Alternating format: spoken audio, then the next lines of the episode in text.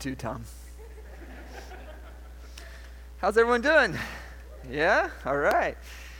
Hey, are there any first through eighth graders here with us? Any hands, first through eighth graders? All right. Awesome. Thanks, guys, for being here. We are so happy that you are worshiping with us. I don't know if, if the rest of you know, but today is a family worship morning. We do this every once in a while throughout the year. And uh, this is important. This is so important that we worship together uh, with all ages, generations, because each one of us, our voice added together to glorify God is a beautiful, beautiful thing. Now, parents, I'm going to commit to sticking to my time here this morning, okay? Because I know it can be a little hard, but it's so valuable, so valuable that uh, we are together during these times as well. So, thanks, guys, for, for being with us this morning. So, as we've been going through Romans, um, we are learning a lot about God, about ourselves, about God's purpose to save. We started all the way at the beginning in Romans chapter 1 that we are not ashamed of the gospel. And this whole series we're called Unashamed because it is the power of God for the salvation of everyone who believes. And we're learning about that. We're learning about what is this good news of Jesus? What is the gospel. And thank you, so many of you wrote definitions and sent those in. Uh, uh, Bill and Nick and I all sat around a, a, table this week and we read through each of those, and it was so encouraging to hear many of you write down how the gospel has impacted you and how you understand what Jesus has done for you and your life. So thank you for taking time to do that. But that's one of our, our, our prayers through this is that each one of us would have a deep uh, and personal understanding of the good news that this message about Jesus is for you, and it's, and it's, a, it's a message that's good for you and for our entire world.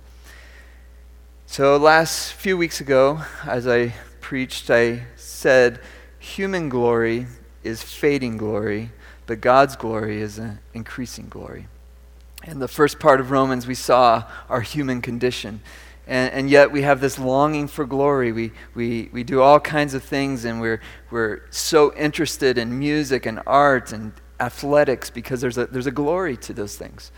And, and it's a good thing, but it's a fading glory. It's not a lasting glory. But God's glory is an increasing glory. And it's that glory that we long for. That's, that's the human longing is for true beauty, true lasting glory. And this, this glory is God's, and He is sharing it with us. That's part of the good news, is that God is sharing his glory, his beauty, his strength, his joy with us. This morning, as we make a transition from justification towards sanctification, we're going to be looking at hope. Hope. It's a word that we hear a lot, use a lot, but it's a powerful word for under, understanding this glory that God has and that He's wanting to share with us. And it's the movement of our hearts towards the glory of God.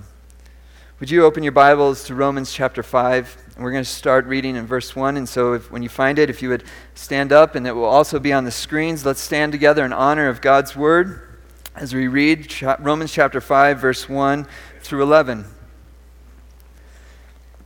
Therefore, since we have been justified through faith, we have peace with God through our Lord Jesus Christ, through whom we have gained access by faith into this grace in which we now stand. And we boast in the hope of the glory of God. Not only so, but we also glory in our sufferings because we know that suffering produces perseverance. Perseverance, character, and character, hope. And hope does not put us to shame because God's love has been poured into our hearts through the Holy Spirit who has been given to us. You see, at just the right time when we were still powerless, Christ died for the ungodly. And very rarely will anyone die for a righteous person, though for a good person, someone might possibly dare to die. But God demonstrates his own love for us in this that while we were still sinners, Christ died for us. Since we have now been justified by his blood, how much more shall we be saved from God's wrath through him? For if we were God's enemies, we were reconciled to him through the death of his Son. How much more, having been reconciled, shall we be saved through his life? Not only is this so, but we also boast in God through our Lord Jesus Christ, through whom we have now received reconciliation. You may be seated. Thank God for his word. So, whenever you see in Romans this word therefore, Paul is building upon what he has already shared. And we have just finished a whole section. Uh, remember, we looked three weeks at our condition, our human condition of fallenness of sinfulness. And then, and then in starting chapter 3, we were introduced to justification, that we too can be made righteous. We too can live the good life with God and others. And we are made righteous through justification, through the work of Jesus on the cross, through his resurrection, we are given a new life. And, and the only way we can access this faith or this grace uh, is through faith. Did I mess that up? the only way we can experience this is justification by grace.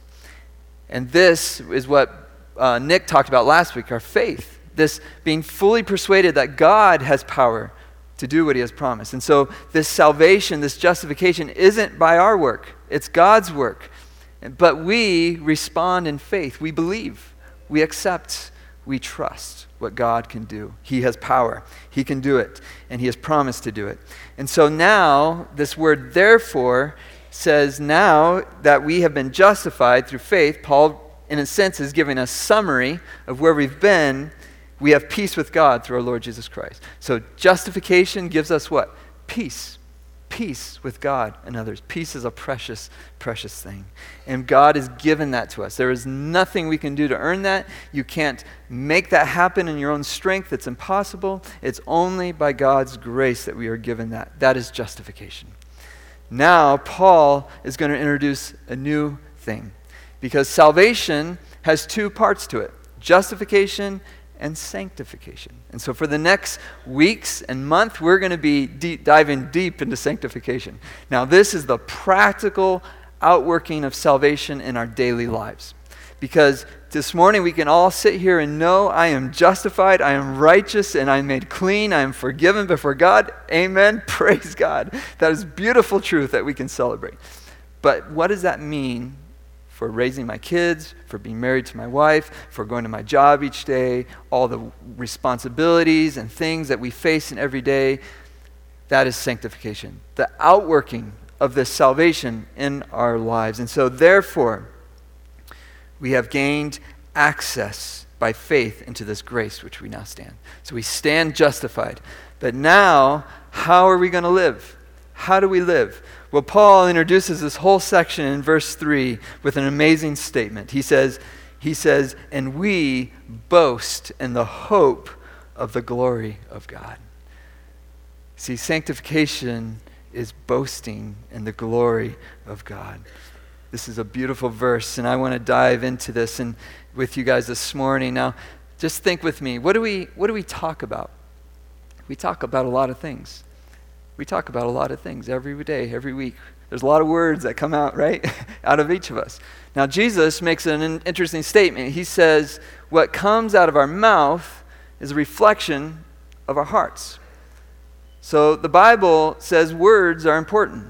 They're not just empty things, useless things that are just thrown out there. No, they're powerful things. They're things that reflect our hearts, who we are, where we belong, who we are. And so, when he talks about boasting in the hope of the glory of God, he's talking about a heart that's been transformed. He's talking about a heart that's reflected in speech and what we say.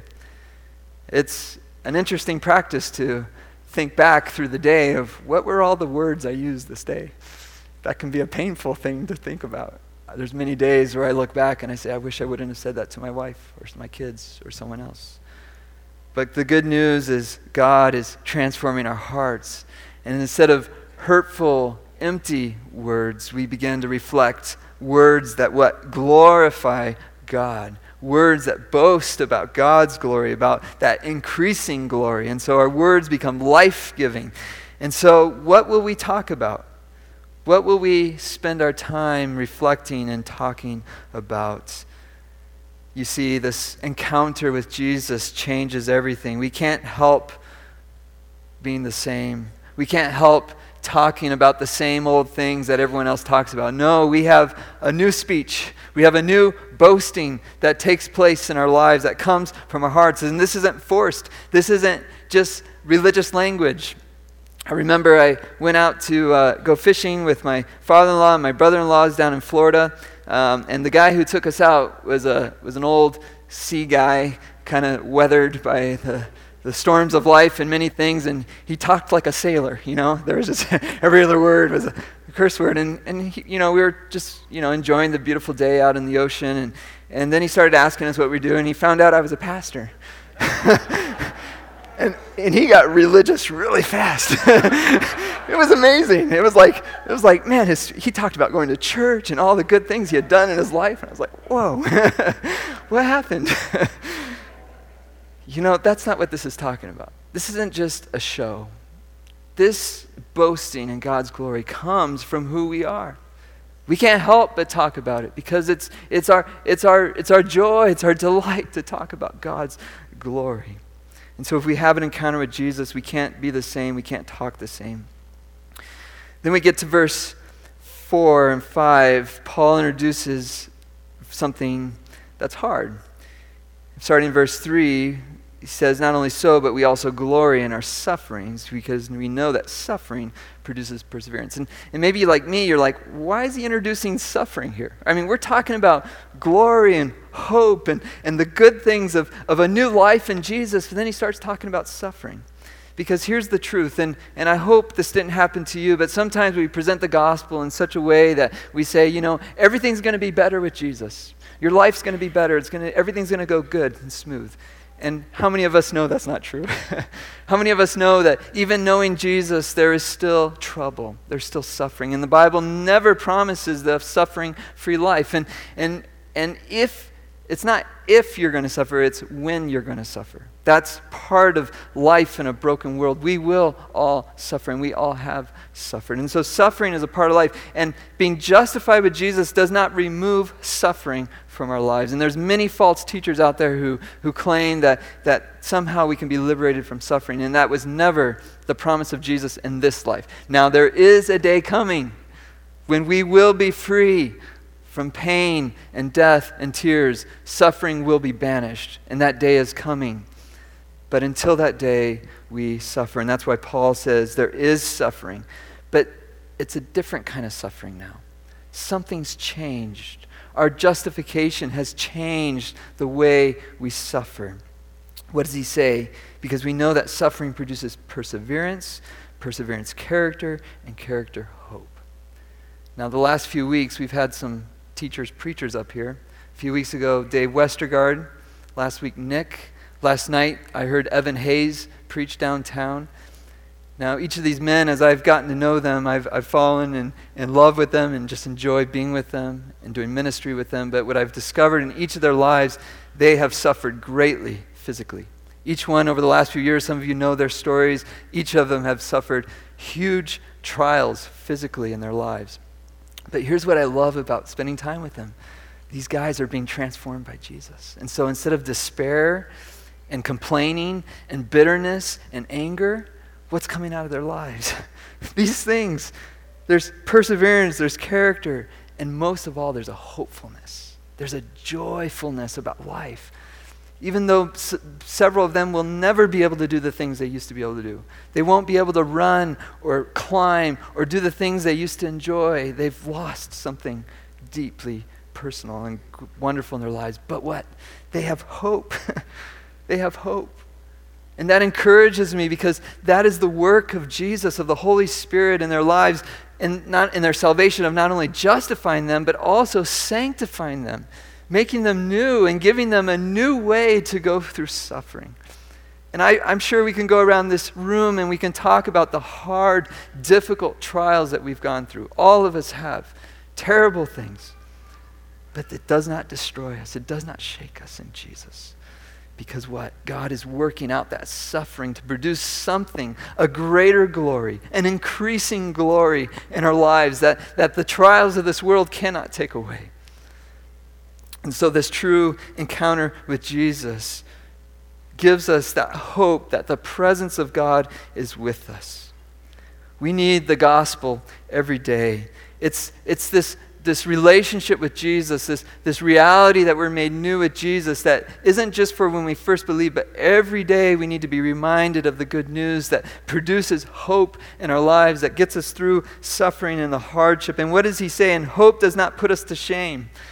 There's no shame in this because God's love has been poured into our hearts through the Holy Spirit who has been given to us. The presence of God with us. There's nothing greater than the presence of God with us. How many of you have been through a difficult time, and at just the right time, a person comes to be with you? They don't come with answers. They don't come with, with a, a preaching at you. They're just there, and you know that they love you. Have you experienced that? I, have experienced that. And, and, and even if we haven't experienced that on a human level, what God is saying is, is God is with us. And He's the greatest presence He's the most important presence in our life. And when He's with us, when His love is being poured in our hearts, we can get through it. we can suffer well. We can suffer with an increasing glory because we know that God is with us and He's redeeming and He's saving not only us, but the whole creation. Starting in verse 6, we see that God's love is demonstrated to us on a cross. I remember um, working in Colorado Springs, I was saving up money so I could marry my beautiful wife, and we were engaged. And she was in Chicago, I was in Colorado working a landscaping job. But um, that year, I just felt like God gave me a ministry to be a minister in my company that I worked for. And I just want to say to you who, who work in, in, in business or in other industries, God has given you that as a ministry. Don't, don't waste that time spent in your life. Most of our lives are spent working. See that as God's calling on your life to be a witness, to, to be a representation of, of God's glory increasing in those places. It's a beautiful thing. And over the course of that year, God gave me many opportunities to talk about Jesus. In fact, sometimes people would avoid me, but the other opposite would happen. People would come to me with questions. It's so interesting.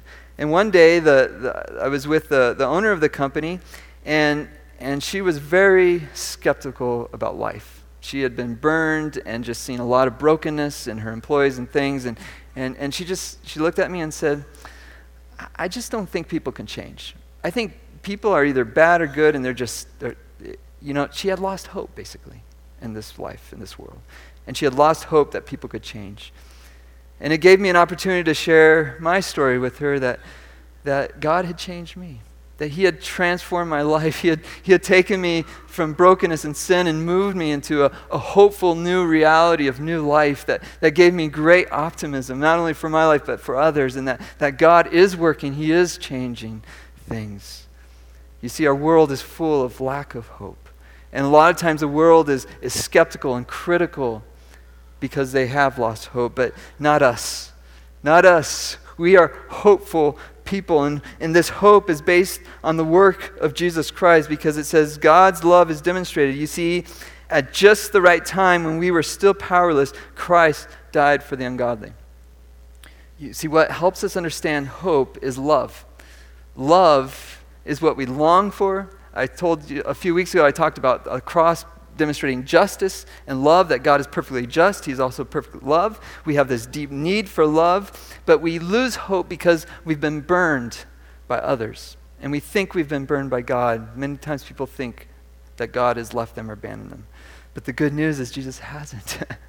that even in their sin, even in their ungodliness, even in their weakness and powerlessness, God was thinking about them at just the right time. And so the good news is when people have lost hope, when they think this world is unchanging and, and, and it's only dark and only despair, it's, it's this good news at just the right time when we were still in that condition, God thought of us. And He moved in such a way to do something for us. He died for us. That is love. This morning we're thinking about Memorial Day this week and tomorrow. People men, women in our country who, who have laid down their lives to serve. And we say that is love, right? Because they're willing to sacrifice their life for our good, for our freedom. That's love. And we see here that Christ is the source of that kind of love. the sacrificing, the self sacrificing kind of love that lays down our life for someone else. But he says this is a different kind of love because he says sometimes people will die for good people, right? You might die for one of your own kids or your spouse, right? You, you might think about that. But God demonstrates his love in this that while we were still sinners. Does that amaze you? Does that blow you away? We're talking about when we were enemies of God, when we hated God, when we did things that were against God, that is when He died for us. It's hard to understand this without thinking about this on a human level. And um, when I married my wife, I married into a, a family that demonstrated a, radical Christian kind of love that Jesus demonstrated on the cross. Her uncle took us to Ecuador, I think back in 2003, t- 2004, and we were in the middle of the Amazon and we were sitting with a group of five old Waodani warriors sitting on a bench, and, and he began to ask them their testimonies of how they became to know Jesus. And each of these men talked about the darkness in their hearts, how they were angry, how they were moved to violence, and how they killed people over and over, and how eventually they even killed five young American men who were there to share the love of Jesus. And Jill's uncle was there translating, and his father had been one of the men killed by those five guys. So he's translating for the five guys that killed his dad. But what was interesting, as these guys talked about the darkness of their hearts, they began to boast in the glory of God, in the hope of the glory of God, because they said, We used to live that way, but not anymore. Now we have love in our hearts. And so now instead of killing, we give. Instead of, of hate, we have peace. Instead of, of vengeance, we forgive. Their lives radically changed. What happened? Because after those five people were killed, one of their wives and Rachel Saint went down and they began to share the scripture and the good news of Jesus with these people.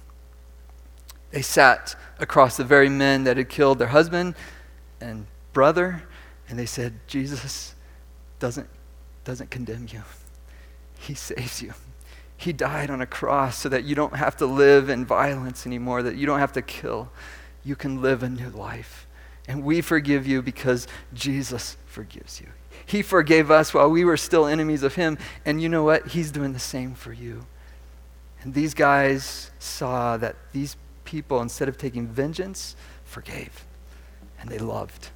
And they sacrificed their lives for their good. That's what Jesus does. I was there a few years later, and, and one of the warriors who had killed the, the missionaries, we were hanging out, and he had his great grandkids there running around, and, and, and his grandson was there, and he said, You know what? In our culture, this would never have happened because the homicide rate was so high that, that everyone was killing each other. There were no grandparents. There were no grandparents. But today, there's great grandparents, and there's peace, and there's joy, and there's hope. Where does that come from? It comes from Jesus. He makes new things, He gives us a new life. That's sanctification. He gives us a new way to live. And some of those very people who had been violent killers sent missionaries to other tribes, and they too were killed sharing the love of Jesus. Do you see what happens? Transformation, change, and it's all rooted in what Jesus did. He demonstrates his love because we don't know how to love on our own. We're selfish beings. But God intervenes in our lives. And so instead of selfishness and pride and, and hatred, He demonstrates a new way, a new way to live, a way of love, a way of love that's not based on what people do for us, but just loving them because they're people. Because that's how God loves us. He does, he's not impressed with our attempts, our show. He wants our hearts, our lives and he was willing to die for us. So, verse 9 through 11 since we've been justified by his blood, how much more are we saved? And so, of enemies, we are reconciled, and now we have this relationship with God, and now we boast in the glory of God. This week I was uh, reading Jonathan Edwards for another purpose. It wasn't related to this message at all. And uh, he wrote a sermon about um, out of Isaiah. And I want to read this to you. I was moved this week by these words, and, and particularly how they relate to this passage. Because God's work in our lives is meant to overflow. And so, what He's done in our hearts by justifying us, by sanctifying us, can't remain in. We have to talk about the glory of God. And I love what Jonathan Edwards says. He says, This excellency of Jesus Christ is the suitable food for the rational soul.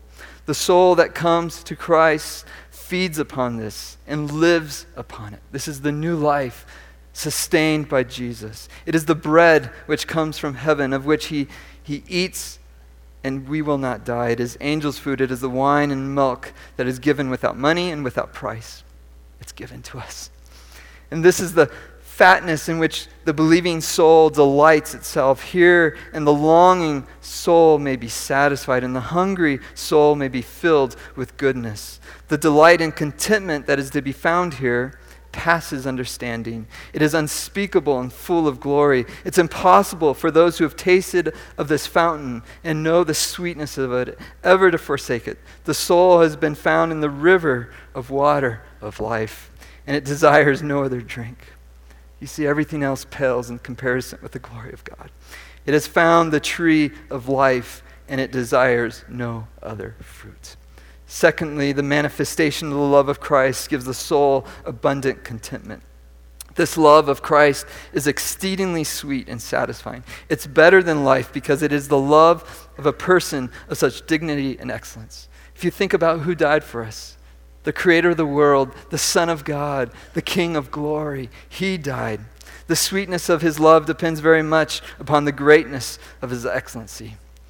So much more the lovely the person, so much more the desirable is his love. How sweet must that love be of the person be who is the eternal Son of God, who is of equal dignity of the Father. How great a happiness it must be to be the object of the love of him who is the creator of the world and by whom all things consist. Did you think about that? To be the object of that kind of love, of that kind of person, who is exalted at God's right hand and made, heaven, eh, made head over principalities and powers in the heavenly places, who has all things put under his feet. He is the King of kings and the Lord of lords, and is the brightness of the Father's glory. Surely to be beloved by him is enough to satisfy the soul of a worm of the dust. You see these precious benefits that Christ bestows upon his people, and these precious promises which he has given them are the fruit of his love. And here's, here's the key with this passage. And it produces joy and hope. And these are constant streams that flow from this fountain, from the love of Christ. As the worship team comes up, I want to encourage you this morning. If you're here and you need prayer, the Holy Spirit is here. And the Holy Spirit works through people. And so the elders are going to be up here, standing up here. And if you just you just want to pray, maybe you just want to praise and thank God, that's okay, and you want to do it with someone. Or maybe you have a need, maybe you're suffering, and know that God wants to pour his love and hope into your heart this morning. So don't don't miss this opportunity. And so I'm going to invite the elders as we sing, and if you would come on up.